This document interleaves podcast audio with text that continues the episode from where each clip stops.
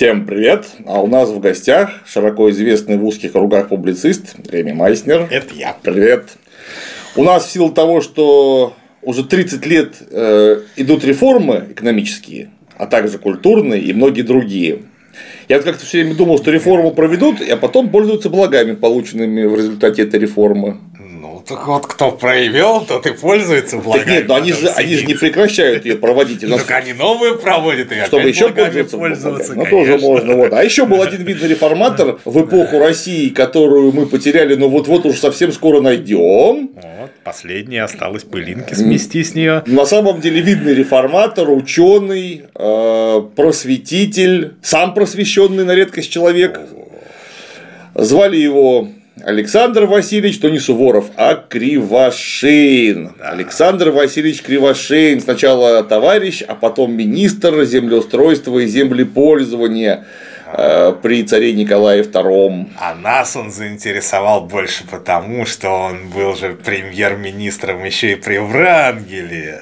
Во Врангель-Ленде, в замечательном Крыму. Да, до этого он был, до этого он успел побывать э, начальником правительства Юга России А у до, э- Деникина. а до этого он успел посидеть у Гетмана под крылышком и составил Гетману еще это подсватал половину кабинета министров для Великой Украины. Ну, а значит, потом, когда петлюровцы вышибли Гетман, сказали, мы сами тут Великую Украину построим. И Кривошеин такой, ну, поедут отстроить Великую Россию, что. Опять. Раз тут не получилось, что нет. То есть человек испытанный с огромным опытом. Видишь, везде на работу легко брали. Ой, и главное, и кем еще? Сразу не, не полотером, нифига. Сразу премьер-министр вас не нужен. И везде оказалось, что, нужен. У него трудовая книжка, наверное, была прекрасная. Там предыдущее место работы премьер-министр, Премьер, а премьер. предыдущее премьер-министр. Опыт работы премьер-министра нам больше для 20 лет. Да, такой криво не насадит. Но мы про Врангелевские его дела поговорим потом, а сейчас вот распишем просто его биографию. Же, товарищи дорогие, наткнулся, я просто читаю про этого дядьку Кривошеина для нашей небольшой книжечки тут с товарищем Жуковым. Я-то думал, что про него и думать-то забыли. Думал, о, мы сейчас откроем заново, там, мол, Кривошеи на широкой публике. Смотрю, в 22 году, аж на в «Коммерсанте», отличная, огромная статья, прям хвалебная-прихвалебная. Такая статьища, премьер-министр русского Тайваня. Создатель социальных институтов. Чего там? Русский Тайвань это Крым Да, имеется в это? Крым, Крым, да, это как, как Тайвань. Там ни хера не делали, правда. Да, и только вывозили, блин, сырье на продажу, ну а в остальном Тайвань. да, ну почти. да. То, то остров, то полуостров, разница невелика. Нет, там самое главное, что про Тайвань, что там это отдельно. Это мы про Врангель Ленд беседовали многократно. Но там и не про Тайвань, там про саму биографию-то его. И как в каких восторженных тонах. Мы прикрепим, наверное, ссылочку, чтобы вы почитали, товарищи дорогие. Не забудь прислать, а то мы постоянно Я- говорим я прикрепь, я- Я тебе прикрепим. прислал, прислал. А, прислал? Уже Да, я прислал, тогда из дома ее Зак- победю. с большими этими надписями Кривошеин. Хорошо. Там чё коммерсант пишет про деятелей. Я, честно говоря, я начал читать по накалу, вот как его облизывают. Я подумал сначала, что это коммерсант репостнул типа старую статью каких белогвардейских времен, что-нибудь там в эмиграции в году 22-м типа написали. Но нет, это современный автор. Какой-то там что-то деятель каких-то там наук. Потому что он говорит, self-made, мол, man. Этот Кривошеин. Вот, показывает, что карьеры делались в российской империи. Все говорят, что там только князьям, мол, был ход. А этот-то он, у него папа вообще из крестьян, а он какой ход-то у него. Ну и, надо сказать, э, на- нашел я замечательную книжечку, тоже писанную в эмиграции, сынком этого самого Кривошеина. Вот, значит, книжка «Папенька и его значение». Сынок прям он хотел реально прославить папеньку. Там такое предисловие, что о, великие вехи забываются, великие, мол, имена, тудым-сюдым. А в предисловии там вот Тарис Жуков зачитает это для предисловия там в этой А. Редкое сочетание. Такт, воля, выдержка, осторожность И в то же время жадное влечение к жизни, ненасытный интерес к людям, к человеческим характерам, к неизвестному. Я- Никакого когда- идеализма. Когда у человека в положительных качествах начинает написать, что вот жадный интерес к жизни, там тудым и сюдым, ты сразу начинаешь такой, о, видать, там не густо, да, положительно. Где-то черт было, да? На жадное влечение к жизни. Ну, чё- чё- Никакого идеализма, Нет, но упрямая любовь к родине. Сугубый материализм, да, упрямая любовь к родине и к ништякам, которые можно с нее получить. При этом никаких, я, никаких исключительных дарований, но редкий в русских людях дар и инстинкт строителя. Умение собирать, а не растрачивать русскую, силу. Русскую силу умел собирать, уже смыслы придумывал, да, социальные институты создавал. Он какой хороший А человек. так-то русские люди, как правило, ничего не строят. Они обычно разбазаривают Да. русскую силу, но вот только вот этот нашелся. А Он ее жизнь- аккумулировал. Жизнь как будто случайно возносила его дельца, практика, в кавычках, интригана, каким считали его враги, все на большую и большую высоту. Поклев, поклев. А он именно в силу своей чуткости, гибкой цепкости, непрерывно рос, Цепкость. умнел, учился, стал крупным государственным деятелем. И начав, как все, погоню за успехом, незаметно для себя пришел к самопожертвованию. Причем, почему, где там самопожертвование, как бы хрен поймешь. Уехал с Врангелевского Крыма, а потом в какой-то болячке крякнул, блядь, будучи в достатке изрядном. Э, Даже не знаю. А, так вот, про этого self-made мэна, что рассказывает его сынуля. Я, товарищи, просто, блин, тут, э, как сказать, вехи основные. До момента, как э, э, Кривошеин попал в соратники к Столыпину, там он уже был, так сказать, созревший, а вот как он к этому пришел? Фишка в том, что, пишет сынок, вот некоторые думают, что Кривошеин-то это он из тех Кривошеиных, которые древние, там, боярские, там, род Кривошеины, но нет, мы, мол, не из тех. Еще, правда, говорит, недоброжелатели говорит, говорили, что, говорит, это, говорит, он на самом деле тоже таки да. И на самом деле батя его никакой не Кривошеин был, а Крумгальц.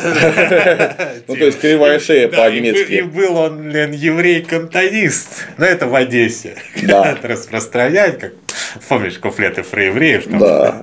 Шарль де Голь в Париже нос, и у него с намеком нос. А Одессит мне говорит, так это же наш одесский жид. Вот так и про этого. Э, Если вы думаете, что только в Совнаркоме черносотенцы пристально там блин, с лупой искали, где там Лейба, и где там, блин, этот какой-нибудь Иосиф, блин. Ну нет, у них и им, если кто-нибудь не нравится, и, и пусть он даже кривошейн, знаем мы этих кривошейных. Да, выкресты. Ну так вот, ни то, ни другое, говорит сынок. Был дедушка мой, ну, в смысле, папа этого нашего героя главного, а, ну, как, в принципе, как папа у Ленина. То есть, э, своими э, этими достижениями выслужил себе дворянство. Только папа Ленина по образовательной части, а этот по армейской. И дослужился он от унтера до подполковника. Что сегодня, в сегодняшней блин, Российской Федерации не так просто. А в Российской империи, ну, блин, это был трюк такой, блин, почти уровня Ломоносова, блин, даже круче только вот Ломоносов и можно сказать, блин, что был. Мало кому удавалось. Да, мало кому удалось, этому удалось. И даже, значит, получил он именице, говорит, небольшое, ну, не сильно доходное. Но, благо, говорит, э, с бабулей, говорит, вот дедуля, они, говорит, были очень дружные, очень, говорит, это трезвые, и у бабули просто, говорит, исключительные были способности к накоплению. И поэтому они из своих этих небольших доходов, мало того, чтобы блин, всю семью содержали, так еще и от- отложили сыне на университет. И отправили. Но как бы тут как это, как Чичикова. Ну, Отправили, и поэтому все, сынок, больше помочь ничем не могу. Дальше могу только дать мудрый совет, копи деньги. Копи деньги, друзьям не давай, друзья херня, деньги все. Ну вот попал, значит, наш уважаемый Кривошейн в университет. На юрфак. А там ж надо понимать те времена. Тогда ж, блин, наука только заводится, все кипит. блин. Хошь, ударься в науку и при куда-нибудь как как Анатолий Федорович Кони там, или как Менделеев там, стань светочем и корифеем. И был другой вариант, как Герман Лопатин, например. так такая движуха тоже идет. Будь просветителем.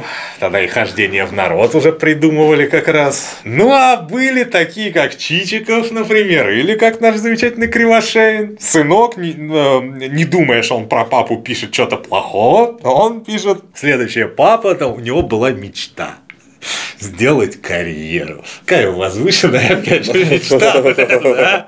Не я вот, стать бы мне министром, чтобы вся Россиюшка, да, расцвела. Не, вот, стать бы мне министром, а дальше... Чтобы я расцвел. Да, а дальше я расцвету, и все будет хорошо. И поэтому, как даже процитирую, «А, папа вменил в обязанности себе создавать и использовать знакомства.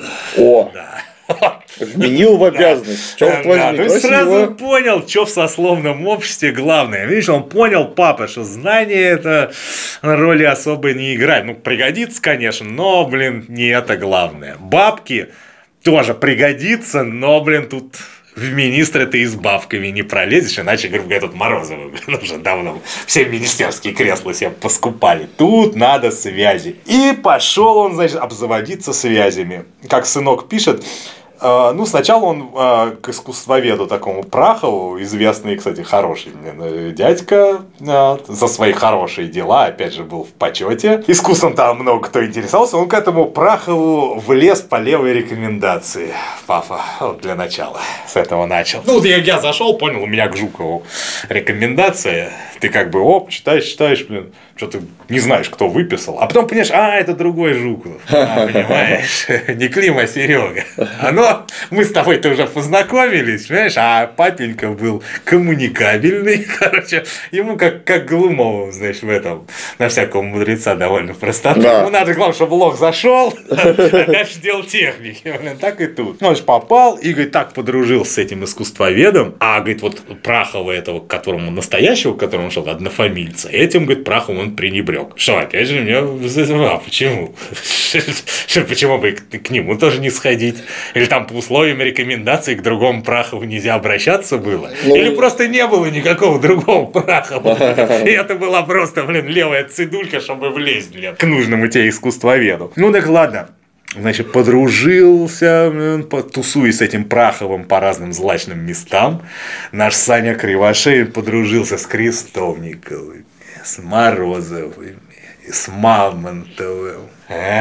И в результате, значит, он как окончил универ, сразу поехал к Мамонтову юрисконсультом на его эту северодонецкую железную дорогу. Что очень денежно и очень хорошо, и как бы, ну, место такое, да, и денежка уже, блин, так можно сказать, что прям лопатой гребешь. Но папенька, понял, что мечта-то у него.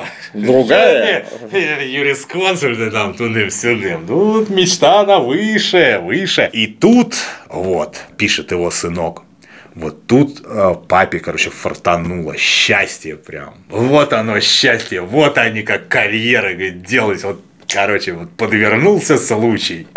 Короче, я говорю, а после после такой, значит, прелюдии, читая то, что там дальше написано, я просто хохотал. Ну, потому что это впечатление, что сынок хотел опорочить папу, сделать, показать, что это был, блин, персонаж из Салтыкова-Щедрина. Из Гоголя даже, блин. Ну, короче, вот оно счастье, да, чиновное счастье. У министра внутренних дел Толстого сынок про которого Вита как-то сказал, реакционер, но не дурак. Реакционер, но умный, что-то такое. В общем, у этого Толстого, у него был сынуля, конченый дегенерат. Ну, физически, умственно неполноценный. Глебушка. Да, Глебушка. Ионова Глебушку, ну, видать, этот министр задолбался, что у него, как в этих в ответах мошенниках по дому по замку такое носится, да, мечтает, мешает делами заниматься. И он, говорит, решил вот для поправки здоровья здоровья этого Глебушку отправить в кругосветное путешествие. Чтобы он расширял свой кругозор. И не отсвечивал заодно рядом. И тут вот как раз я кого отправить-то, да, с моим пиздюком, чтобы сопли ему там вытирал, там, дегенерат. А, говорит, а тут же, а вот, вот этот есть, Саня Кривошей. Хороший, говорит, это парень, мол, шустрый, и вот он этого, говорит, это, понял, Саню, давай, поехали. И тут э, вторая цитата. Это из сказочной, это цитата из как раз этого Это из сочи- да. сочинения Кривошеина и его значение для всемирной истории, как это правильно называется. Вот для всемирной истории. Да, ну ну. Этой сказочной удачей для лишенного материальных средств и связей молодого чиновника Вообще материальных средств лишен, он уже юрисконсульт. Блядь, у Мамонтова. То ли он так широко жил, что ему зарплаты не хватало, блин. То ли это для него просто он масштабно мыслил, и для него это Масштабно, сразу, масштабно. сразу были не деньги, Да. короче. Началось действительно кругосветное по своим масштабам судебно-житейское путешествие. Блистательная карьера, выдвинувшегося в первые ряды России государственного деятеля. Круг был завершен 32 года спустя на английском адмиральском крейсере, доставившем его в ноябре 1920-го из Крыма в Константинополь, в те дни, когда рушились последние остатки той империи, с которой неразрывно был связан его жизненный путь. Как это даже описано, да? Да. Короче, когда все обрушилось, бля, вот он сказал, что все здесь закончено, моя миссия здесь выполнена, и уплыл на английском, на английском да, корабле в Константинополь. Да, а тут оставил то, что оставил. Сказочные удачи, видите, граждане. Собственно, современная статья в «Коммерсанте» про Кривошейна, она пропитана вот такими же восторгами. Так что это у нас снова считается... Вот мы нашли, походу, Россию, которую потеряли. Теперь это снова считается круто, блин. Какой фарт, да? Министр тебя, блин, приставил к своему Дебилу. ну, недоразвитому, блин. И, и после этого, говорит, он его сразу в, это, в МВД дернул, бля, и давай в это... Хотя кругосветное путешествие и не расширило умственный горизонт Глебушки, вся жизненная энергия которого выражалась в фантастическом аппетите, но Толстой остался доволен выполненным поручением и назначил Кривошейна комиссаром по крестьянским делам в царстве польском, в Калише, где тот пробыл около трех лет. Да, ну, хорошее местечко, блин. Вот единственное, что тут э, фарт немножечко так подзакончился, потому что пока по Польшам Кривошейн рассекал, его крыша, короче, померла. Да. Да, перекинулся. Дмитрий. Андреевич Толстой, Да, да. наш министр внутренних дел, дал дуба. И в свя- в связи с этим тоже карьера тоже засбоила немножко. но не сильно. Ну, не как не сильно, понимаешь, он говорит, папеньку всего на все каким-то столоначальником поставили. Ну, Как бы говорит, гоголевских вспоминаешь чиновников сразу, которые, эх, вот стать бы столоначальником мне. Ну, впрочем, это так, мечты, конечно. Я, конечно, никогда я им не стану. А для папеньки Кривошейна это было уже тфу. Но, к счастью, тут опять фарт. Во-первых, сначала он подженился. Да, и подженился.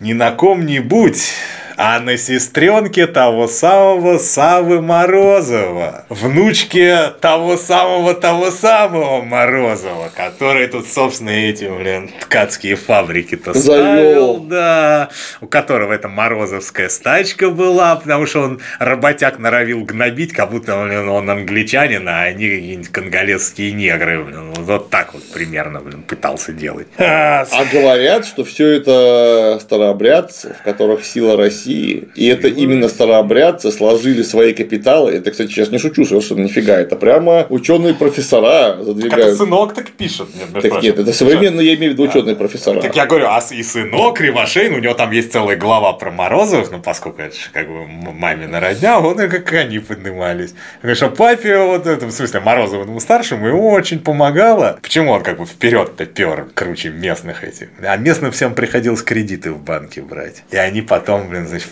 в, это, в цену своего, блин, продукта вынуждены были эти кредиты закладывать. А этот нет. Он говорит, построил там, сям, жик-вжик, и ему под какой-то минимальный процент насужали.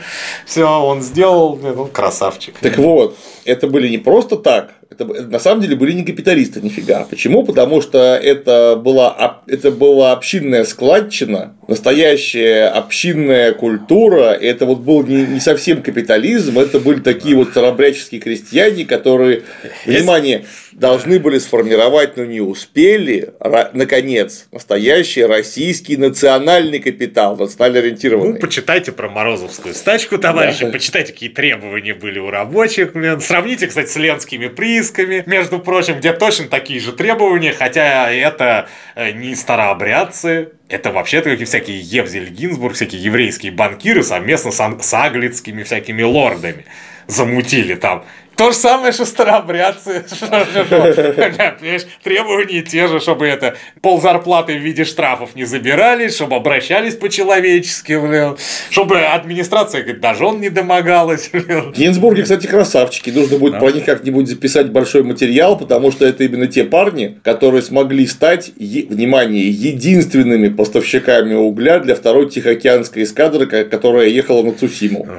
Знаешь, сколько они подняли там? Очень, очень хорошо они подняли. Там какой-нибудь броненосец со сляби один, у него, прикинь, ему нужно, чтобы просто стоять в порту, просто стоять, никуда не ехать, 100 тонн угля в день. А сколько он жрал, когда он ехал, такие? Очень много. Ну, собственно говоря, у этих Гинзбургов, у них э, один из акционеров был императрица Мария Федоровна. Да. Поэтому, когда им становилось хорошо, царствующему дому тоже, становилось хорошо. Ну и как им не, не породительно, да, когда они что-нибудь просят, вне очереди какую-нибудь субсидию из бюджета, например. Да. Да, брак моих родителей да, вот был тем, что принято называть un mariage de raison, то есть брак по расчету. Да, ну то есть, когда говоришь, что папа на деньгах женился, если по-французски это сказать, это не так паршиво. Да. Звучит вроде как даже благородно как-то. Да. Ну, он был счастлив. Блин, я тоже. И это коренится в значительной степени в характере моей матери, как нельзя более подходящим, дополняя его к характеру отца. Ну, лучше было сказать, и деньги еще моей матери. Для его энергии, для его честолюбивых планов слишком предприимчивая жена не была бы идеальным попутчиком. Этих свойств у моей матери не было. Но отец знал, что она с полным спокойствием встретит его возможную неудачу и превратность их общей судьбы. И в его полном риска служебном и светском восхождении это составило реальную основу душевного, душевного равновесия. Полное риска служения. Да. Вы, вы заценили уже, товарищ слушатели, как было служение. Дальше будет все в том же духе, да. Вот это полное риска, да. Потому что он брал на себя ответственность. Правда, никогда ни за что не отвечал, но, но брал. Но брал, но брал, брал. Да. Особенно, конечно, полное риска служения, учитывая, что у тебя по нынешним временам дочь, э, ну, дочь и сестра мультимиллиардера. Ну да, как Потанина какого-нибудь. Вот Морозов-то по, покруче, по, покруче, покруче Потанина стоял, если взять, так сказать, тот объем и масштаб в отношении к сегодня Морозов-то был не Потанин, Морозов-то, извините, Морозов был международного значения человек. Вот mm. прям конкретно международного, не только а, российского. Как Дерипаска, короче, тогда, да, Международный он, производитель алюминия. Он там стоял, э, ну, короче говоря, он спокойно общался с Рокфеллерами, с Ротшильдами, это все были его кореша. Вот коллеги, так сказать. Уровня. Да, и, вот и риск какой-то, представляешь? Риск. Девочку ты себе оторвал-то. И потом риск какой после этого. А сразу. потом, кстати говоря, э, сынок говорит, что папеньки кривошей, но это дало преимущество конкурентное большое. Потому что мало было вот этих вот в бюрократическом мире ребят, у которых прям связи были вот прямые, выход вот на, на всю верхушку купечества ты прям сейчас взял позвонил. Как у вас дела? Дым сюда. Вот он один так мог. Дорогой и тесть. Потом, и потом, да, там, видимо, пошло уже как в том анекдоте, да, что вам нужен взять директор швейцарского банка.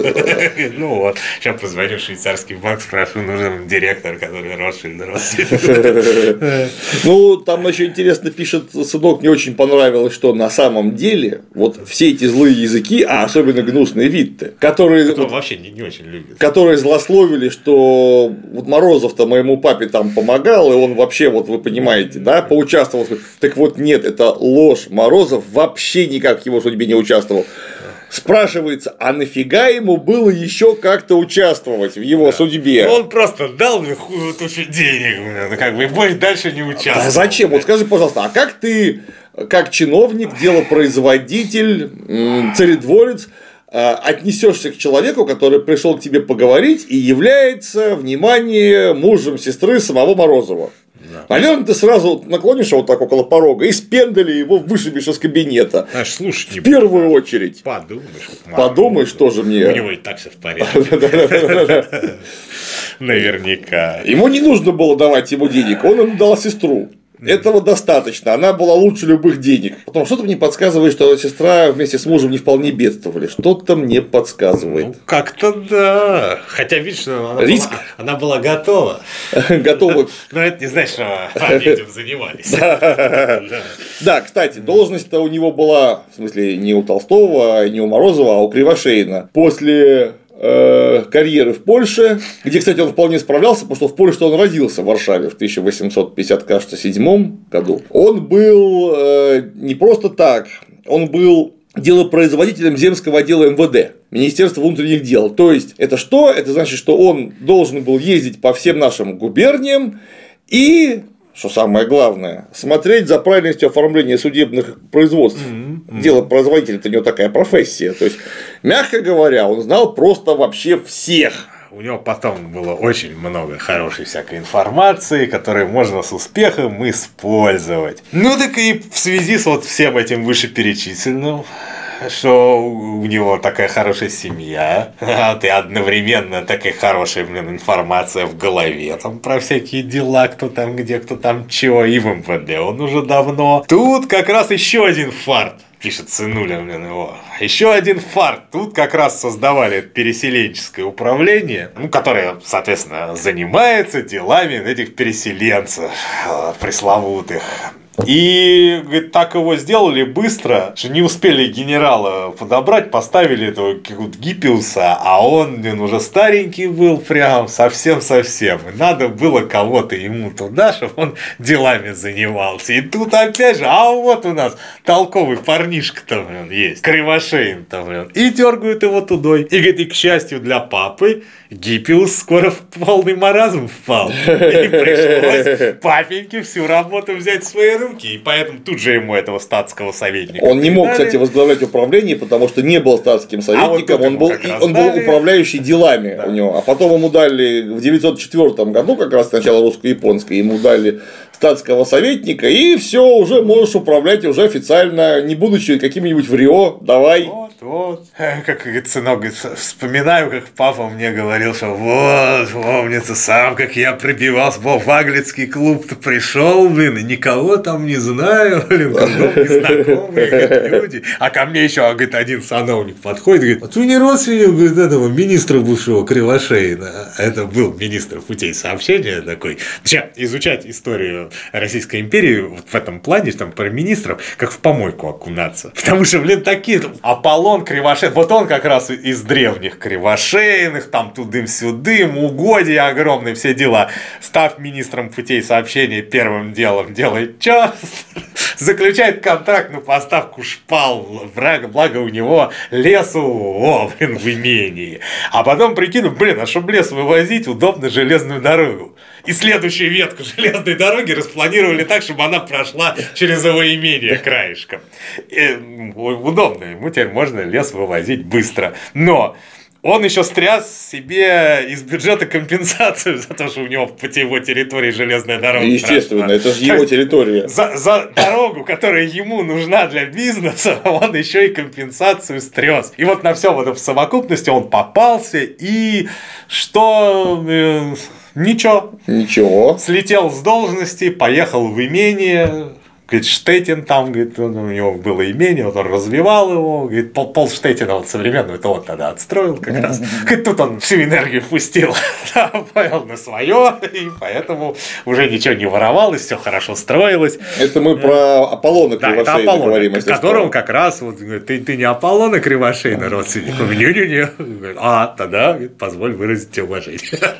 Аполлон Кривошейн то ли в 901, то ли в 902 году помер, он старший был, так сказать, коллега по опасному опасному бизнесу. Да, и они все такие были. Вот бизнес у них у всех был одинаковый. И никому ни хера не было. Это вопрос о том, рискованное дело. А, Короче, рис, рисковал ты тем, что тебя уволят. Если ты уж совсем охереешь, что берега из вида вообще потеряешь, может, начнешь как это Кривошеин, грубо говоря, в открытую тендеры, блин, с самим собой блин, заключать. Yeah, это, Просто конечно. тут самый главный был прием бизнеса настоящего, настоящему успешного в Российской империи, который мы потеряли, это взять в концессию какого-нибудь великого князя. Потому что как только у тебя есть великий Или князь... императрица пакет Ну, дать. императрица это уже, знаешь, это не на всех хватит просто императрица. Понятно, она одна. А великих князей довольно много. Так вот, нужно было взять собой в концессию великого князя. Как только там оказывается великий князь, тебя судить уже нельзя. Да, у тебя проблем сразу где-то становится раза в три меньше. Там только одна была ровно проблема. Это теперь не посраться с этим князем. Диалектически связано. Нет, просто князю могло очень сильно понравиться твое предприятие, мог забрать его себе. Я и говорю. Просто целиком. Что теперь от него могли начать проблемы.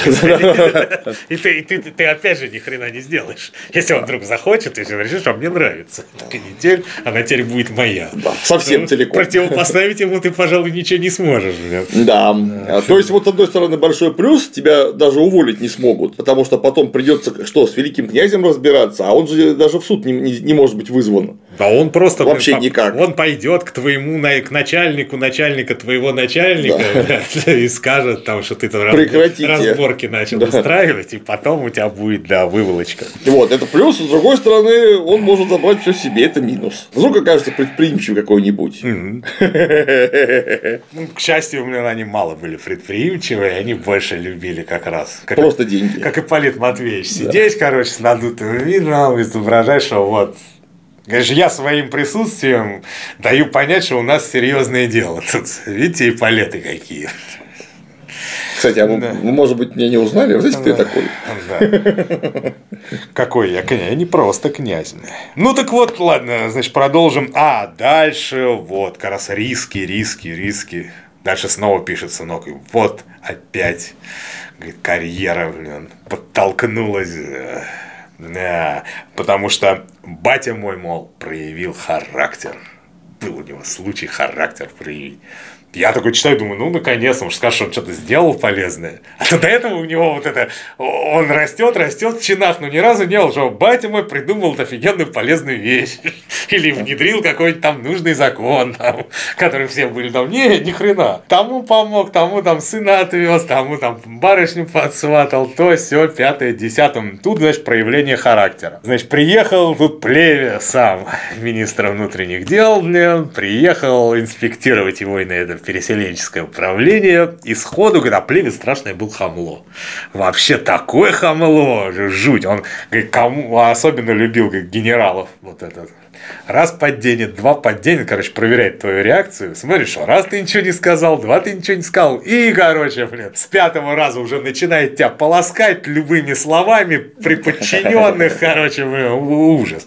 И вот, вот так он, значит, наехал на Кривошеина, то есть на моего папеньку. Говорит, он вообще до этого, он говорит, всех, он только пришел говорит, новым министром после Сипякина, по-моему, и говорит, всех начальников департаментов выгнал кроме говорит, Кривошеина. Может, это связано с тем, что Кривошеин с, с его сыном Кен был? Может быть, да, действительно. Не исключено. Но, говорит, папа на самом деле характер проявил. Значит, давай плеве ему по своему обыкновению раз подначил, два подначил, давай его при подчиненных полоскать. Говорит, папин, конечно, сразу не ответил. Он пошел домой, подумал, ночью с мамой поговорил, что, говорит, как ты думаешь, что мне сделать? Ну, мама по обыкновению говорит, решай Делай, сам. что хочешь. Решай сам, ешьте меня муть сковородой. Мне пофиг, я не пропаду так и так. Ну, и она, он говорит, надо делать. И на следующий день он, значит, Плевис сказал прям решительно, что можете меня в провинцию перевести, а при подчиненных меня, ну, типа, если я накосячил, а при подчиненных, мол, нельзя ругаться. Значит, Плевис, ну, давай, ну, хоть душок есть какой-то. И давай подтягивать папеньку дальше. И пошел, значит, этот папенька Кривошейн, значит, замминистра этого управления землеустройства. Товарищ вот, министр, как тогда говорили. Да, товарищ министр. А потом уже и министр стал, вот, и Вита начал его двигать. И вот у него, говорит, первая у папы была масштабная такая служебная записка. Правда, многие говорят, что это не папа написал служебную записку, а типа Вита сам написал. Еще говорю, нет, нет, вот я вам докажу с опорой на источники, что записка папина была. А смысл записки был, что отнять у всех министров право этого доклада Николашки личного и оставить такую Вита. Вита был категорически согласен с этим полностью. И везде сказал уже отличная мысль, надо продвинуть это дело. Много другие были не очень довольны. Там описал это свару эту, которая это, ну идею, такой совет министров у нас, давайте, чтобы доклады пусть этот премьер проверяет, а то каждый докладывает Сейчас свои... доложит что-нибудь. Да. Нет, это кроме шуток, это тогда в правлении Николашки это действительно было актуально, потому что Николашка был чудовищно невежественный персонаж nasz. Кровавый-то который. И, но из-за этого многие безвольным считали. Он был не безвольный, он просто ни хера не знал, поэтому вот ты пришел, ему причесал, что надо вот так делать. Он такой, ну, раз ты говоришь, наверное, надо так делать. А проблема в том, что я прибежал на следующий день и говорю, нет, это херня, что делают, надо делать по-другому. И тоже свое наплел, а разобраться-то в аргументах Николашка не может по вышеуказанной причине. И поэтому делай, как я говорю. А ты потом недоволен, говоришь, вот этот Николашка, как тряпка, мол. Ну, это во-первых. Во-вторых, вообще-то эти личные прошения э, Николаю, конечно, несли, а как иначе он глава государства, доклады, все подлинничные доклады, но он их страшно не любил. Потому что как только можно, вот как только можно было это спустить на тормозах или вообще отменить, а Николашка делал все, чтобы спустить на тормозах и отменить. А ему лишь бы поменьше работать. Ну, потому что... Он вообще к, к, к управлению государством, к своим непосредственным обязанностям, он относился так же, как э, э, вот эта королева из э, про подснежники этот мультик. А. Вот, это для него была такая повинность, как бы, ну что вроде надо, блин, да, ну потому что положено. Но чем раньше закончить, тем лучше. Поэтому, значит, казнить, что это короче. Блин. При этом, при этом, это опять же нужно понимать черту управления. Несмотря на то, что сам-то он хотел в малой кровью управлять, прямо скажем, то есть не сильно заморачиваться, но Николай II не терпел никакого вообще даже намека на ограничение этой самой власти. Да. Никакого, потому что он это знаменитый, знаменитая телега, когда Тверское земство, когда восшествовал э, Николай II на престол, Тверское земство первым ему в лице собственного предводителя дворянства вручило поздравительный адрес, причем его даже читать тошнотворно, потому что такое впечатление, что ты жрешь чистый сахар вот натурально, прям вот даже не карамель, а просто чистый сахар жрешь. Так мы все рады, и так мы все счастливы. Да, и там все заканчивается, что нашему великому самодержцу, надежд, надежде и будущему Россию, богоспасаемому Николаю, императору всероссийскому, троекратный, ура, все мы там земством, все там непрерывно, ура! Но там внутри была одна фраза, ровно одна, что уповаем на то, что земство будет привлечено к управлению государством и так далее. А, так вот, Николай, Николай да, он, его штриханул, он это... у, него, у него аж корона упала, по-моему. Чего? Короче, не уповайте на всякую херню, все будет как при папе. Бля. Через буквально несколько дней он при помощи Константина Петровича Победоносцева составил речь, прочитал, держа записку в шапке, что слышатся голоса уповающий на безумные мечтания. Да. Об... Что тут кто-то, кроме меня, будет чем-то управлять. Вот, хрень, да, после, ч... после чего предводитель дворянства отставили от предводительства, запретив ему заниматься делами земства навсегда. Хорошо. Это за одну фразу ровно. Вот Это поэтому... Повезло, что он предводитель дворянства. Да, естественно, там некоторые за такое... Шевченко, он... Солдаты ушел. Такое, да, и, блин, там 10 лет в казарме, даже больше. А поэтому мы и видим, что у Кривошеина, кроме шуток, учитывая контекст эпохи, был настоящий глубокий государственный ум предложить такое, чтобы перестали государя дергать вот всей этой ахинеей, все подряд, пускай один вид дергает. Ну, а все остальные нас тут же давай на вид. Ага, мы тебя знаем, визирем хочешь заделаться, да? Это ты хочешь царскую власть ограничить. Ну, Вита там в интеллигентно, что, что ты за херню несешь? Да столько херни, блин, сколько ты сейчас нагнал, вообще в жизни никогда не слышал. Короче, министры прям царские культурно общаются. А сейчас очень важно, Кривошеин к 906 году стал, ко всему прочему, еще и управляющим делами одновременно крестьянским поземельным банком и дворянским поземельным вот, банком. Вот это ипотека, ипотека, граждане, ипотека, ипотека и кредиты, блин. Причем одновременно, заметьте, и дворянским, и крестьянским. Значит, То есть через него деньги и от крестьян шли, и дворянские деньги через него шли. Вот скажите, пожалуйста, вот это уже... уже он прекрасно уже, себя чувствовал. Да. Да. Вот, тут уже, наверное, начал думать, что, наверное, мечта сбывается. Почти как в «Газпроме». Походу, вот, вот оно, вот примерно вот так я и хочу. До конца дней. И как бы, Так и вышло. Пожалуйста, да, так и вышло. Реально, его потом хотели премьером сделать, но он, видать, уже постиг дзен. Сказал, «Не, я буду серый кардинал. Да. Мне лучше еще банк какой-нибудь дайте в управление. Так что таким вот образом, значит, на подлизывании вид поднялся, а потом Собственно говоря, когда там уже эти шли реформы, и вид-то, блин, в немилость попал, и опять же, сынок пишет, что далее Витте пендаля то под зад. И там явно записка Кривошейна сыграл свою роль.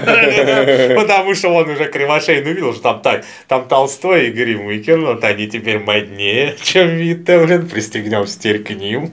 Вот и все четенько, четенько его самого чуть на место Витте не посадили, но он, видать, уже, говорю, был мудрый, поэтому сказал, что не, не, не, не, я так, тут в сторонке постою, зачем мне там было на виду, все. Он уже понял, уже по молодости, наверное, думал, как клево, когда ты, да, впереди всех выпалят, хотя нет, впереди пусть кто-нибудь другой, а я так, в третьем ряду, желательно, чтобы меня вообще видно не было. Тут тоже неплохо. Да, тут, тут самый офигенный, особенно если банки все у тебя в руках, блин, основные. Так что, вот такой вот этот кадр был. Да, ну и, конечно, он же со Столыпиным прям пристегнулся сразу. Да, не, он тут опять же... Ну, в силу того, что он же землеустроением, землепользованием, то без Столыпина ну, никак. сам Бог велел. Конечно. А Столыпина как Тем раз... более, что он переселенцами командовал некоторое Столыпин время. как раз решал важнейшую, масштабнейшую, очень нужную задачу. Что у нас делать с этой безземельной беднотой?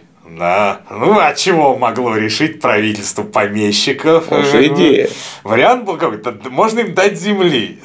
Но проблема в том, что большая часть вот клевой земли, которую можно было бы дать, она у помещиков. А помещики, они ничего слышать даже не хотят про то, чтобы как-то поступиться чем-то. Они даже, блин, то, что у вас возьмут в ипотеку, блин, они даже это в штыки воспринимали, что нахрен мне такое счастье. И, значит, вариант как бы был один. Надо вот у этих самых, вот у которых мало земли, как-то вот у, одни, у одних взять, другим отдать, вот туда-сюда переложить, блин, вот, отличный был бы выход. Кроме того, У нас же Сибирь большая. а Кроме того, да, у нас есть Сибирь, куда можно их отправлять. Ой, как хорошо. А отправлять, как вот у Гоголя эти в мертвых душах обсуждали. Да. Ну, а что его? Мужик надо в тайге, а только пу-пу и пошел на избу себе новую рубить.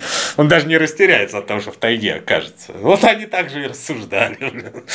Да, когда оказывается, что, блин, просто их переселить мало, им, оказывается, еще надо там организовать, во-первых, чтобы они доехали нормально, а то они доедут, блин, полумертвые. Вот потом им надо там семенной фонд, удобрения, Инструмент. мате- материалы, да, инструменты, орудия труда, короче, целая куча всего. Вот, а с этим вот как раз сложно. Это долго, муторно организовывать. Но переселили все много. Переселили много, да, но там и современник пишет, вот, когда они будут возвращаться, короче, на родные места, вот у нас революция это и будет. Так и получилось. Потому что, говорит, они так злы, говорит. Раньше-то они просто так были злы, типа, на свою горькую долю. А теперь-то они нет. Нет, меня конкретное правительство звало ехать, говорило, что все будет прекрасно, и вот там меня ограбили, разорили, и вот теперь я вернулся вообще нищий. И это не горькая доля, не надо не знаю, это конкретные вот министры. Короче, вот, это, говорит, керосин будет для любой революции. Там идея была замечательная, конечно. Ну, собственно, как правильно сказала Реми, выбора было по большому счету два, потому что вот есть у вас где 30, а где и 50% земли в доброй, угожей в европейской части России, которые были в руках помещиков, и уже к тому времени и крупных латифундистов, а все остальное 70-50% у крестьян, которых было, естественно, сильно больше, чем вышеописанных граждан. Так вот, можно было часть земли, заметьте, не всю даже, но большую часть земли забрать у помещиков и отдать крестьянам, чтобы просто реш- решить проблему беззем- обезземеливания и измельчания участков. Или взять и 5 миллионов выселить в Сибирь. Да, например. Причем, вот что легче, выселить 5 миллионов в Сибирь или отобрать у 0,0 примерно 3% населения вот эту самую землю добрую угожу, и то, опять же, не всю для начала. Да, Конечно, деньги, блин. конечно, удобнее выселить 5 миллионов. А Тут надо для кого? Для помещичьего правительства. Чем тормошить одного помещика, лучше тормошнуть 5 миллионов крестьян, правильно? блин? То есть даже к гадалке не ходи, а зачем еще в помещики ставили себе помещичье правительство? Чтобы оно их потом ущемляло, что ли? блин? Да. Нелогично. Так что это вот мало реально. Плюс вот была такая у Столыпина и у всяких кривошейных мечта, что вот это кулачье, которое уже, оно уже внутри этой общины, что он мироед, ну уже там все ему должны, и если там им разрешить и из общины выделяться, ну понятно, кусок будет самый модный у кого? У кулака. А дальше уж он все приберет с маленькими участочками, они будут вынуждены рано или поздно ему эту землицу продать. И все, и будет он тут у него агрохолдинг, а все остальные будут его батраки. А проблема в том, что тема-то хорошая. Они как бы еще думали, вот, и меньше полицаев наших дергать, потому что кулак-то ему самому выгодно, да, чтобы строй был такой. Так теперь, если бунт какой, он его сам, собственно, какой-нибудь ЧВК и задавит, правильно, а нам и отвлекаться не придется. И в газетах про нас не напишут гадости, что мы расстреляли кого-то опять. Опять же, общаться меньше с кем есть. Да. То Да. есть, раньше у нас было условно 100 помещиков, теперь будет, ну хорошо, 50 помещиков и 150 кулаков. Вот смотрите, всего 200 человек, с которыми общаться надо Да. на данной местности. Удобно. Проблема а они том, сами что- быдло застроят. что все, кто это делали, они понимали, что там в результате, ну, кулак-то один окрепнет, а вот, блин, считай, все остальное его село, оно на грани выживания окажется. Причем раньше, чтобы за эту грань не свалиться, вот это как раз община и помогала.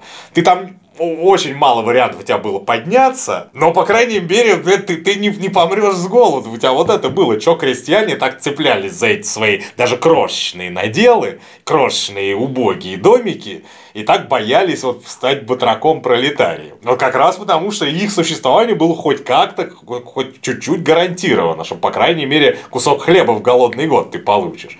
А тут надо было у них это все отобрать. Куда они потом все денутся, хрен. Ну, короче, все здравые люди, они понимали, что выполнение этой программы, оно будет сопряжено с огромными трудностями, что что-то надо будет сделать. Ну, кто историю читал, как бы из них, а многие читали, знали, как в Англии этот вопрос решался, как в Германии этот вопрос Пруссии, решался, в да, в очередь. прусских, да, этих местах, когда пол Америки немцами заселилась, блин, а что это они туда побежали? блин? Ага, блин. А вот все тоже и побежали. Кстати, в Ирландии Да, лишние люди, блин, опять же. Чего это пол Америки там эти ирландцы? Опять же, прези- президент Кеннеди даже у нас Да. ирландец, вы Да, и представляете? прочее. Ну, все, все они, все они. Да, товарищи дорогие. Да, ну и опять же, тут же вдруг, чтобы завершить это вот наше маленькое столыпинское отступление, в котором был яростно задействован Кривошей на одних из главных ролей. Нет, Сынок настаивает, что он, ну, правда, Гурко еще. Ну, Гур- конечно, Гурко конечно. тоже был, но вообще Кривошеин, ну, собственно говоря, вот тут я, между прочим, сынку охотно верю, потому что батя его именно этим и занимался. Всякие эти землеустройства, переселения, это как раз про это, между прочим. Так что вполне возможно, что он техническую часть как раз и продумывал. Очень может быть. Но я, собственно, к чему? Я к тому, что вот 5 миллионов выселенных на фоне, внимания, у нас сколько было народу населения вот к 1900 годам? Ну, около 150 миллионов. Это так. Из них 87% населения были крестьяне. Вот вы сами посчитайте, вот эти 5 миллионов, они хоть что-то вообще могли, в принципе, разгрузить в европейской части России. Да. Их там никто и не заметил, что их вдруг не стало. То есть а земельного облегчения не получилось. А и- потом они еще и обратно вернулись Нет, почти они все. Еще, между прочим, они еще очень хорошо говорили, что, слышите, у нас у крестьян заведено, Что старший что когда отселяются, до старшего отселяют, там, блин, у ко- у которого и опыт, блин, и есть с чем поехать, блин. А то что, я голожопый здесь сижу, я голожопый приеду в Сибирь. Ну, чтоб так же там и сидеть, блин. Я здесь что сижу-то, блин? Лошади нет, денег нет, блин, оборудования нет, блин. А там оно Да, появится почем? якобы. А там у меня точно так же ничего не будет. Ну ладно, появился у меня там надел, и что я с ним сделаю? Мне Пускай его помещики выселяются. Да, говорит, пускай помещики. Они же его старшие Они- братья. Они же эффективные, Да. ебаться, они же рассказывают, что мы такие все. Ну вот, пожалуйста, вы же покажите нам, как с нуля раскручиваться. Вы же говорите, что не хрен делать. Ну покажите, пусть у вас там эти процветающие хозяйства заведутся сразу в Сибири. В Сибири хорошо. Это, кстати, ужасно напоминает, не в деталях, конечно, но в некой общей направленности. Современная телега про дальневосточный гектар. Да, примерно. Хочешь, хочешь примерно то земли. же самое. Давай на Камчатке тебе гектар земли дадут, делай с ним, что чё, хочешь. чё, Вот что хочешь, да, то и сделай. А, Может, там что-нибудь построить. За- Если у тебя деньги есть, этот гектар э, развивать, что ты по месту жительства не развиваешь какой-нибудь гектар, спрашивается. Да. Ну, очевидно, я говорю, такая же программа, такой же мудрый Кривошеин сочинял. И тоже фигу держал, видать, в кармане. Ну, в общем, вот таким макаром попал наш Кривошеин в соратники самого Столыпину, а там как раз и Витте дали подсрачник, э, вот, не без помощи Кривошеина, который как раз составил докладную записку, что это Витовское да, особое совещание ни- ничем не, не занимается полезным. Это молодец. Вова ориентировался, ориентировался и прекрасно сориентировался, видите? И даже про него написали в конце, что он пришел к самопожертвованию. Хотя он всю дорогу, всю гражданскую он занимался, он подсватывал, во-первых, всяких благородных, типа, причем подсватывал ты везде, значит, Глинку под- под- подсватывал этого сенатора бывшего, бля, э, на, на пост какого-то типа ми- министра земледелия. Э, Климовича на, на начальника службы безопасности. Он всегда тоже всем и Гетману, Маргулис вспоминает, как раз плывем, говорит, бля, на кораблике. Да, от, от Гетмана так. Смотрю, о, Климович сидит. Это его Кривошеин, говорит, подсватал Гетману на место у того, это начальник службы безопасности ушел, и Кривошеин Климовича подсватал. Но Климович, к сожалению, пока до Одессы добирался, вот тут уже у Гетмана пошли плохо дела, так что не успел он построить, блин, с Гетманом счастливую великую Украину и поехал к Врангелю. Тайвань строить Строить, великий. да, великую Россию, блин, на Тайване, блин, на русском. Такие вот карьеры. Главное, что, видите, какой круг замкнулся. Вот в Советском Союзе читать вот такое вот и умиляться, а это писано было какие-то 50-е, 60-е годы. Ну там уже, ну, уже Салтыков-Щедрин. Да. Да. А сынок-то пишет на полном серьезе. Там ни тени иронии нет. Когда он пишет вот сказочные удачи, и там началось сказочное путешествие. Это он не иронизирует. Он на полном серьезе. Во фарта. Прикинь, министерского выблядка тебе поручили. блин, Какая удача. Вот тут подняться. блин. Ни разу у него там, ни разу не, что папа что-то придумал там, папа что-то там сделал. блин, Папа придумал у него да. новый экономический курс, так называемый, или просто новый курс. Ага.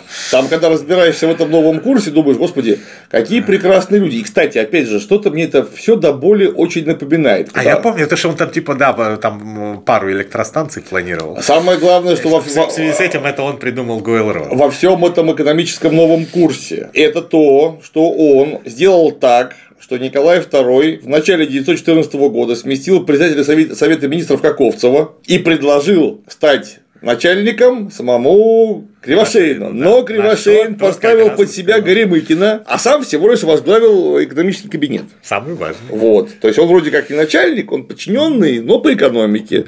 Ну, я думаю, Гарри Мыкин тоже помнит, кто сказал, что пусть он будет. Наверное, к нему можно теперь обратиться-то в случае чего. Конечно, вот. И дальше, и дальше они начали мечтать. Я даже не помню, там то ли 80, то ли 90 заседаний было проведено этого самого экономического комитета. Это любимая вообще тема была. Вот. Они, значит, что нужно больше железных дорог построить, что нужно, Ой, интенси- нужно, батюшка. нужно интенсифицировать э, промышленное развитие. Ой, как нужно. То есть индустриализация А нужна. сказать, что, 1.0. а сказать, что нужна индустриализация, это же равносильно, как сделать индустриализацию. Да. Знаем. Надо разворачивать широчайшие планы по мелиоративным работам в европейской части России, потому что также у нас земли больше станет сразу.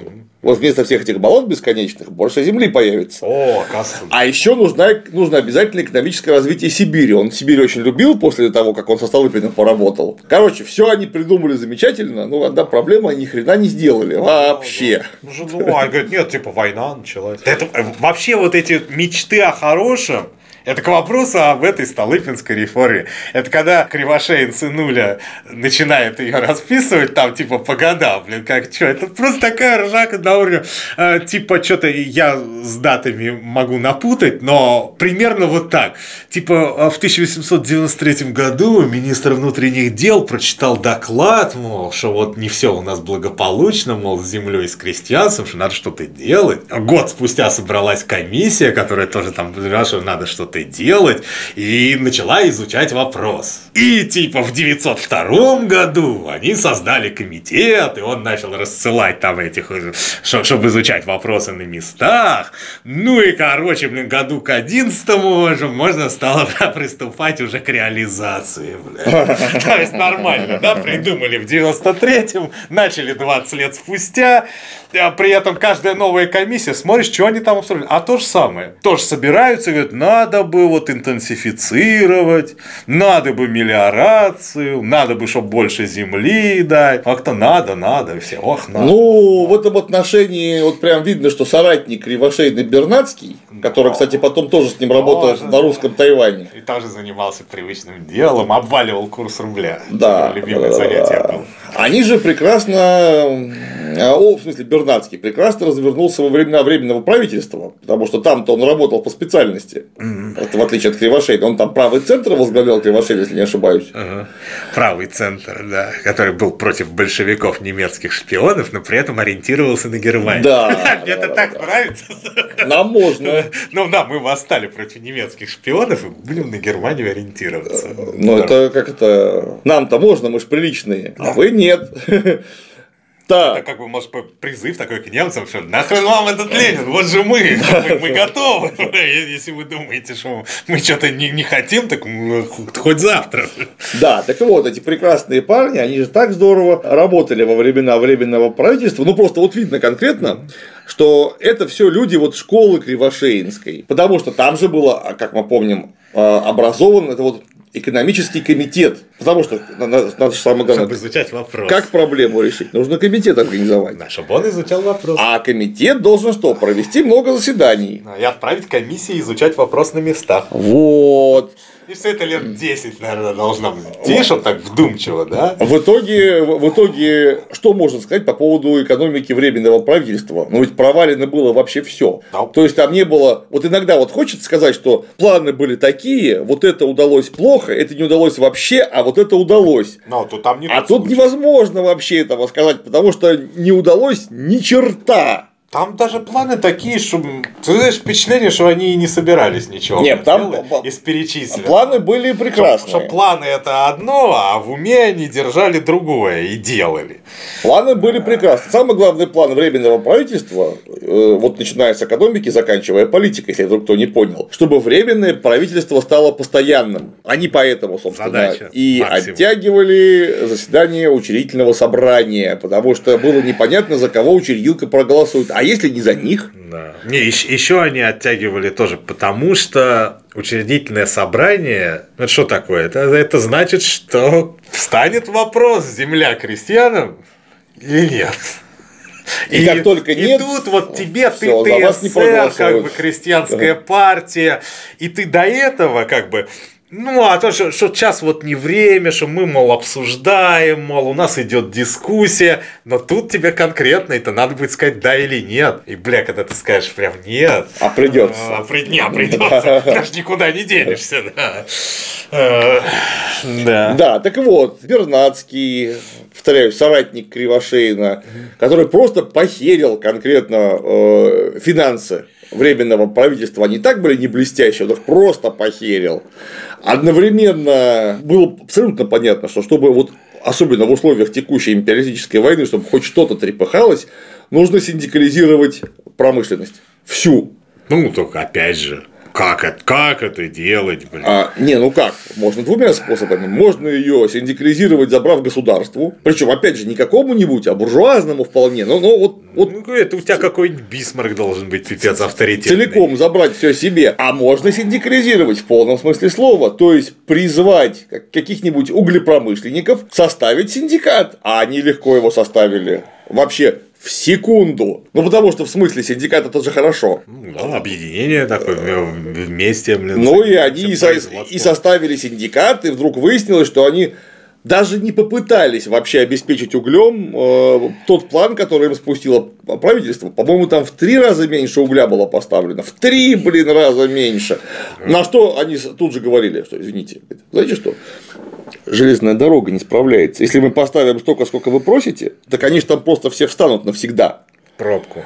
А железная дорога говорила, ну, мы бы в пробку не встали, если бы у нас уголь был. Да. Потому что нет угля, мы вынуждены использовать дрова. Дровозаготовка – это отдельная песня. У дров маленький выхлоп по теплу, и мы просто медленнее ездим. Дайте нам угля. Они говорят, о, слышали чего? Угляем. Знаете что, давайте сейчас организуем, наоборот. давайте еще э, организуем древоцентр, который будет заниматься заготовкой дров.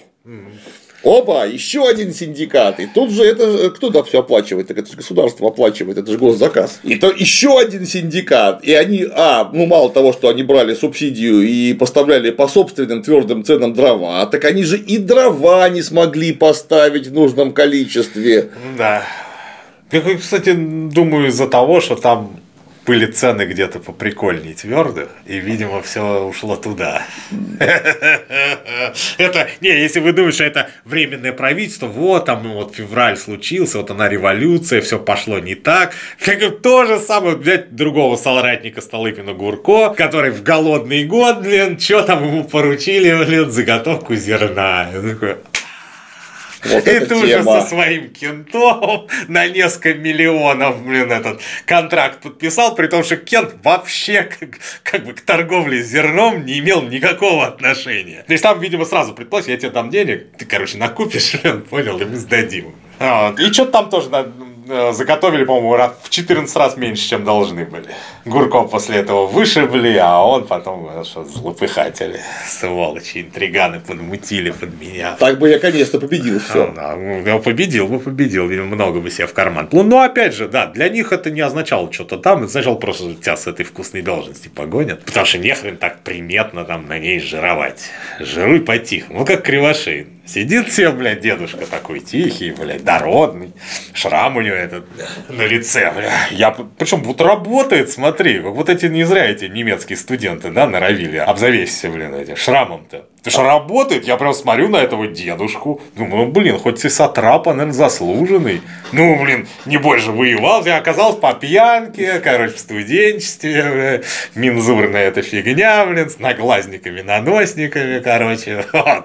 Считай, по пьянке сам себя порезал, блин. Это отличная штука, кстати говоря, студенческая, вдруг опять же кто не в курсе, студенческая традиция м, в Германии. В первую очередь в Гейдельберге, но потом оно распространилось вообще везде. Ну, потому что круто. Круто, вроде, конечно. Вроде и на дуэли было, и Мензурное, там, мензурное фехтование. Это, короче говоря, это такое фехтование для параолимпийского вида спорта, потому что это фехтование сумеет вообще каждый вообще. То есть для этого не нужно учиться фехтовать, нужно просто иметь ну, легкую долю отмороженности. Нужно надеть себе на глаза вот такие вот консервные очки, чтобы эти глаза не выбили, наносник и Чтоб вот нос не оторвало. и вот такой мощный нашейник из кожи стеганый, чтобы, ну, мало ли по шее писанут. Дальше у тебя вот такая вот сабля без острия, там просто кругленькая такая штука на конце. Я их много держал настоящих шлегеров руками. С вот такой корзинчатой гардой, чтобы пальцы не отрубили. И у тебя на всю правую половину тела одевается здоровенный кожаный стеганый нарукавник такой, который еще и бок закрывает. Вас ставят друг напротив друга, еще неплохо бы на тумбочку, чтобы бегать нельзя было. И вы начинаете хлестать друг друга по роже одним ударом ровно.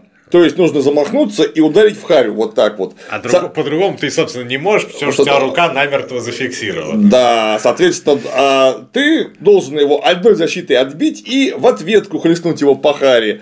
Ну и, естественно, при такой постановке вопроса кто-нибудь обязательно по харе получит. Это как бы железно. Тут не во- Получит живописный шрам. Да. Будет такой ходить потом и загадочно говорить. там. Это было, кстати, очень удобно, потому что когда ты видел немца с расписанной Харри с левой стороны, ты понимал, что у него высшее образование однозначно есть. Потому что если у него так расписано Харри, так это он, видимо, 5 курсов точно оттянул.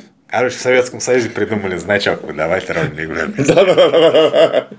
Ну, знаешь, когда Харри расписано, это совершенно другое дело. Нет, я же говорю, Да, да, я да, сам, да, да, я, да. почему, я, когда прочитал вот это вот, что это оказывается у него по пьянке в студенчестве, я прям думал, блин, а я повелся. Потому что я просто помню свою мысль, какой-то, я говорю, сатрап, сатрап, а, наверное, заслуженный. Ну, наверное, воевал где-то. Меня в мысли, что такой, блин, надутый важный дедушка вообще мог по пьянке чем-либо заниматься. Плохим. Да, он же, походу, у него вид такой был пафосный, как будто он никакой там нахрен с низов подымался, он всю жизнь, он родился сразу такой надутый, с двумя орденами уже. И с бородой. Да, и сразу сказал, что сейчас буду доклад составлять на высочайшее имя.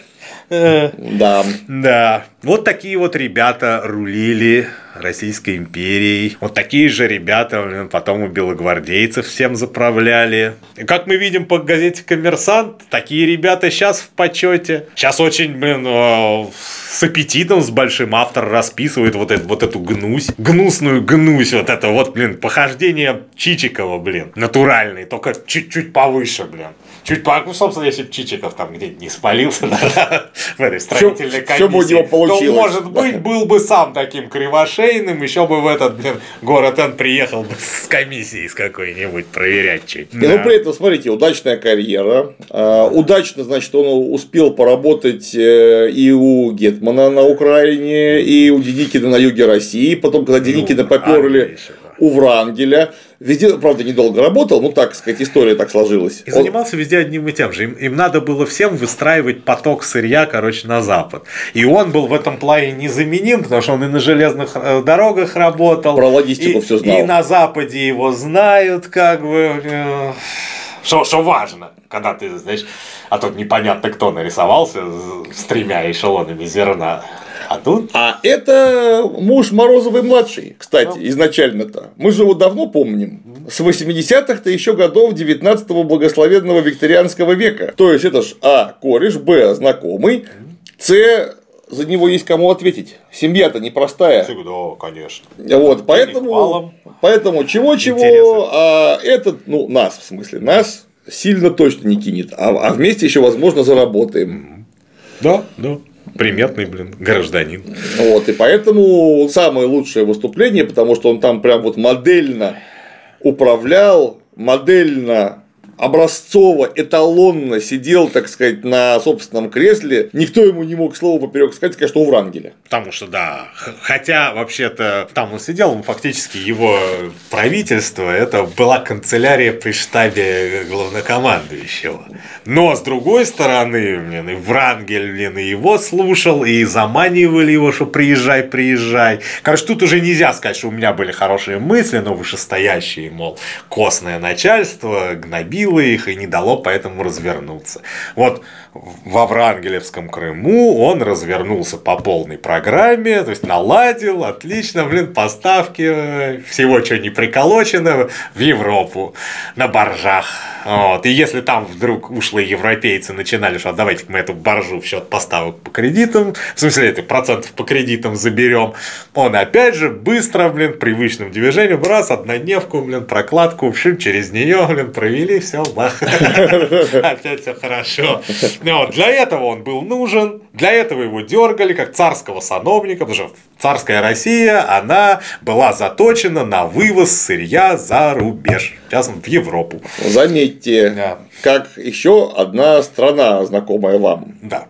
Какая-то. Какая-то. При этом, опять же, очень удивительная параллель, которая ничего не иллюстрирует вообще и тем более не выступает аналогией. Российская империя, которую мы потеряли, но вот-вот найдем, занимала где пятое, где шестое место в мире по уровню экономического развития всяким там показателям ВВП и прочее, как еще одна страна, которая тоже где пятое, где шестое место занимает по уровню экономического развития. И все говорят, да вы чего, с ума сошли? Пятое место, так это же вы что? Ого! В топ, Успех в топ какой! блин, мы входим, мы, ты чё? Да, причем так ровно посерединке. Верхушку еще топ-10. Да, поэтому вы что, вы это серьезно пытаетесь что-то предъявить текущему правительству, царскому, конечно же, за такие успехи нечеловеческие. Ну так это, да, успехи нечеловеческие, однако, вот вдумайтесь, у нас при Екатерине Великой Россия поставляла на Запад чугун. Да, потому что Россия выпускала чугуна больше, чем Англия. Причем так, знаешь, хорошо заметно больше, чем Англия. А вот с конца правления Екатерины Великой и дальше Россия начала как не в себя, точнее, как не из себя поставлять зерно. То есть даже не чугун. Чушка это тоже не продукт высокого передела, но, но все-таки это по уровню 18 века высокотехнологичное изделие, потому что для чугуна нужно пудлинговые печи иметь, которые оборудование, оборудование а и, них, значит, и людей, надо, которые умеют на них пахать. Да, умельцев, которые там сделают. Ну, короче, это трудно. Это уже не получится, понимаете, нагнать рабов и сказать, все, Давайте, сделайте мне чугуна много.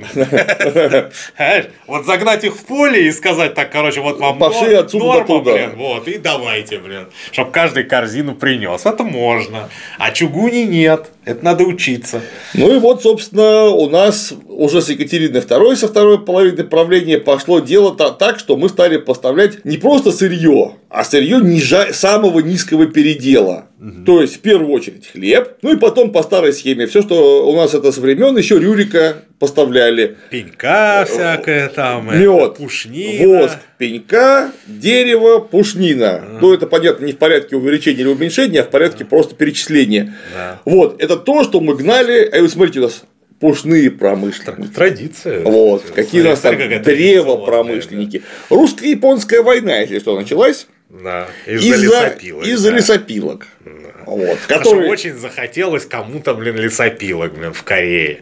А... И что-то, блин, они вообще не подумали, что там японцы. Я, вернее, они знали, но они как бы их что-то не принимали всерьез. Причем там интересно же, что когда у Юла Бринера, у дедушки известного актера Юла Бринера, это же его дед. Лысый такой, да, который, да? Да, да, да. У него выкупили за государственный счет эту самую концессию на Ялу в Корее, туда же Безобразов устремился немедленно командовать. Угу. Вот. И идея-то была в том, что там в первые годы, там, по-моему, 5 миллионов чистой прибыли будет, первые 10 лет 20 миллионов чистой прибыли, ну там, короче, караул, там Николай Конечно, II лично. Гони мясо в Маньчжурию бегом, пусть воюют Но ради такого. По факту они там так поставили дело мощно, что они смогли заполнить деревом один пароход, ровно один пароход. И ну как, а парохода было два на линии изначально. И для второго парохода пришлось закупать лес в Америке. О, еще круче. Молодцы, молодцы. Я думаю, блин, куча народу там грелась при деньгах, куча народу было довольно. Ну, это что, что характерно. У нас что Транссибирская железная дорога, а потом Восточно-Китайская железная, а, самое главное, Восточно-Китайская железная дорога обходилась э, в 16 раз дороже, чем такая железная дорога в Европе, ну, в европейской части России, понятное дело. И у нее там сумма на ее обустройство и содержание, это да, я даже представить себе не могу. Потому что если бы эти деньги взяли и на них бы построили еще военных кораблей, это была бы еще одна минимум. Может, у нас, да, русско-японская пошла бы. Она бы не пошла. Да. Японцы никогда в жизни бы не а, прыгнули. А, видимо, да, увидев такое количество кораблей, да. японцы бы решили, что себе дороже пусть лесопилку забирают. Да, да, да. Ну просто как. А это одна железная дорога обошлась в целый Тихоокеанский флот. Хорошо, эффективно. И она была, самое главное, постоянно убыточна. Она не приносила дохода вообще, совсем, ноль. Кое-кому. Но, заметьте, одновременно это же было акционерное общество. Внимание, и акции приносили дивидендов с каждым годом все больше при этом вот. почему-то. Я же говорю, кому надо, тот доход получал. То есть, а Просто, а... товарищи, если бы никто доход не получал, то в, в стране эту хрень так это не работает быстро вообще. бы закончилась сразу, блин, да. Первый отчет, блин, и все, до свидания. Так вот, выяснилось, что вот так это было прекрасно устроено. То есть чудовищно дорогая стройка, ну просто демонически дорогая стройка адски дорогая эксплуатация, сплошные убытки и плюсы по акциям, всем акционерам. Да, да. Да, кстати, акционерное общество, естественно, было не открытое, а закрытое. Ну, еще бы, это откроешь. То есть акции ну, всем, бежит, блин, все, у кого надо акции. Да. То каждый захочет себе блин, такой, такую вкуснятину. Вот. Ну и, и в итоге получилось так, как получилось. Кстати говоря, надо ли говорить, что Кривошеин в этой железной дороге был напрямую задействован. Ну, как, не, конечно, как главный фигурант, но как один из специалистов по землеустройству. А если что, под железную дорогу нужно было э, землю под отчуждение выдавать. А это выдавал именно он. Вот, что опять же Кроме того, способствовало весьма блин, продвижению по службе. Он же с ЖД-то начинал. Это, считай, вернулся к истокам. Он же там все тупо знает, как устроить ЖД. Он там был юрисконсультом. Да, да, да. Соответственно, все законы, которые по железке, у него все вот тут вот. Это, считай, первое, труд... первое трудоустройство. Конечно. Юрисконсульт. Да, вот, короче, Поэтому, когда, когда мы говорим, например, вот сейчас Рэби собирается про Цусиму, про книжку рассказывать, а я уже два, два ролика записал про Цусиму, про... Про саму Цусиму. Про саму Цусиму. Ну, правда, я не, не хочу говорить про само сражение, у меня там это называется анатомия катастрофы. То есть, как так получилось. Так вот, если бы не люди наподобие Кривошеина и лично Кривошеин, всей этой русско-японской просто бы не случилось. Я не говорю, поражение бы не случилось, ее бы самой Войны не было. Бы не было да. Потому что что э, это железная дорога? в которой, повторяюсь, яростно участвовал Кривошеин. Что это такое было? Это было просто до всяких этих вот концессий на Ялу, это была красная тряпка, которую вот так вот перед носом у японцев размахивали. Потому что японцы очень боялись, что по этой железной дороге сюда приедут войска которые попытаются у японцев их э, уже завоеванные Китай и Корею отнять. А мы их уже поделили. А мы их уже все уже не по... по понятиям. Да. И при этом почему японцы боялись? Они же не просто так боялись. Потому что японцы понятно, это те еще скоты, такая же империалистическая держава, которая просто Китай там нагнула в 1894-95 годах. Да, еще так нагибала, что даже Российская империя, которая сама весьма лютая, но даже им еще в нос бы бросилась. Так при этом они же войну-то выиграли у Китая.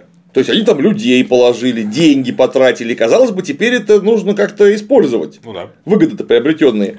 И тут приехала германская эскадра и российская эскадра. Потому что Николай II договорился с Вильгельмом II, точнее наоборот, Вильгельм II договорился с Николаем II. Они приехали прямо в Симоносеки, где подписывали мирный договор в пользу Японии, естественно, и сказали, а так, вот ваш договор, кстати, что-то уже смотрю, понаписали тут всякого. Надо учесть. Выкиньте, пожалуйста, этот договор. Мы сейчас вам продиктуем новый договор. И продиктовали, по которому японцы внимания не получили почти ни хрена с того, что они выиграли. Да, а, получили нем... а получили немцы и Российская империя, которые не воевали вообще. То есть, совершенно очевидно, японцы не зря боялись этой железной дороги. Они точно знали, что еще одно такое вот выступление, они уже просто как великая, как перспективная великая держава не переживут. То есть, да, они, это они желез... совсем несерьезные будут. Это железная дорога сюда строится, чтобы сюда гнать войска. Да. И, кстати, вдруг раз оказывается, что русское правительство, которое гарантировало целостное, внимание, целостность Китая территориальную, это важно, а. по этому самому исправленному Симоносекскому договору, вот оно, российские гарантии, да, и вот. Маньчжурию все сразу. А, так нет, они до Маньчжурии, до всякой, это Маньчжурия они после китайского боксерского восстания ага. хватанули. Они до всякой этой самой вот штуки, они взяли и сказали, значит что, а мы хотим у вас на известное время арендовать Ляодунский полуостров.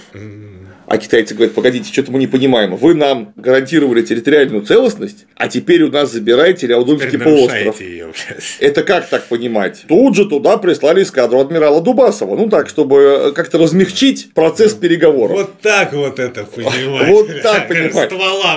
Вот так понимать. Ну, кстати, тут э, политики были хорошие. Почему? Потому что правой рукой представляли ствола к голове, а левой рукой давали взятку губернатору Пекина. А, ну это, это очень грамотно, да. Вот, Ли Силовая часть и интересующая Вот, часть, и поэтому да. раз, и уже Ляодунский, Ляодунский полуостров оттяпан, который, кстати, Японцы завоевали, они должны были его себе забрать. Они хотели его себе забрать. А теперь смотрят, опа. Как так получилось. И там есть порт Артур, который, в который уже тянут ветку, в котором строится крепость, и японцы не зря боялись этой железной дороги. Отнюдь. Они просто понимали, что это будет силовое давление. Тут как бы мы уже репутацию-то себе составили, это же вот, вот этими вот действиями. Они уже понимали, что от этого соседа можно ждать. Ствола к голове, короче, да. в любой момент. И, да. Почему? И вот это вот железная железную дорогу, они поняли, что уже тянутся за стволом, короче. Да, да, да, да, да. И поэтому вот эти вот действия, повторяюсь еще раз, это же мы недаром Кривошеина вспоминаем, он в них задействован был чуть более чем полностью. Оно просто приволокло Россию к русско-японской войне. И к всему тому, что дальше, блин, из нее вытекло. Да. Из этой войны. Да, просто да. вот тут весь хрен до копеечки вообще. Это очень хорошо, что Рэми меня сподвиг к записи данного конкретного ролика, потому что это прямо перекликается с моим предыдущим роликом про Цусиму. Ну и я тоже блин, не зря читал э, Кривошинского сынка угорал. Хотел тоже, вы тоже поугорали, товарищ. Не, он очень клевый Кривошинский сынок, и мемуар отличный. Мне больше всего нравится, как он искренне, блин, всему этому радуется и всем этим гордится, что папенька с сыном самого министра в кругосветку поехал. Экое счастье. С таким мудаком, господи ты боже мой. Но какие пользы из этого? Это он просто жрал как не в себя, и кругозор не расширялся, а то папенька расширился. Спасибо. Не за что, дорогой товарищ. С удовольствием. Так точно.